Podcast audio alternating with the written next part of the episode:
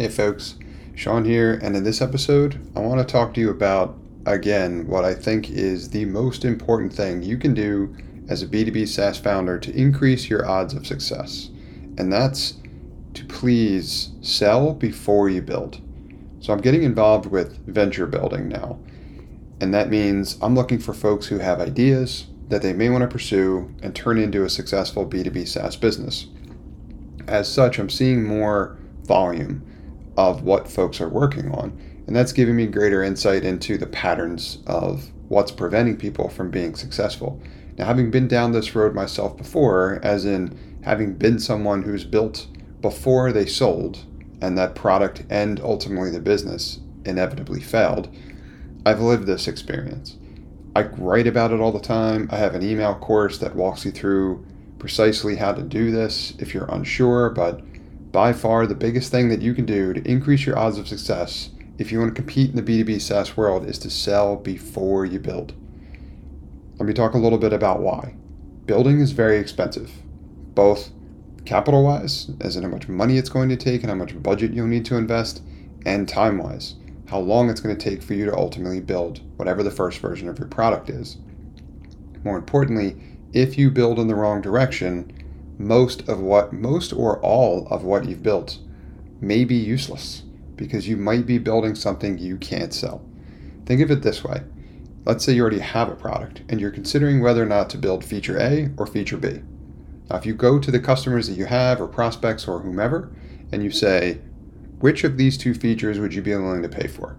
And if they said they would not pay for feature A, but they would pay for feature B, which one would you build? Right? It becomes painfully obvious. You would never build feature A because you know you can't sell it, right? It's the same concept, but it's applied to your entire product and ultimately what becomes your business.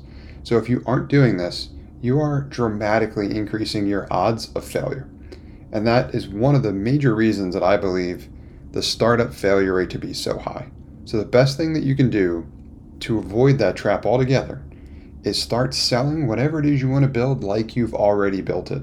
You do not need the product in order to build it.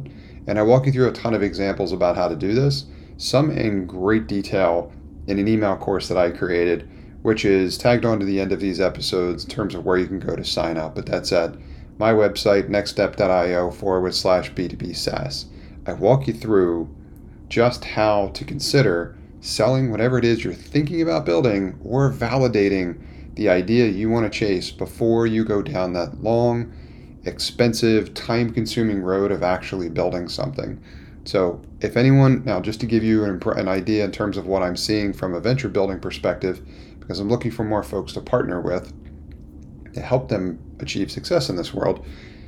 If someone comes to me and they've already built something that they have no validation criteria for, I 99% of the time already know they've made a major mistake because of everything that I've talked about in this episode.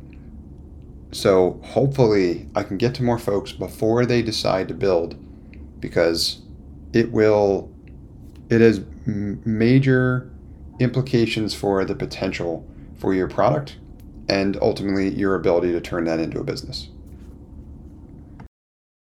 Hey folks, Sean here, and thanks for listening to this episode. I hope you got a ton of value out of it.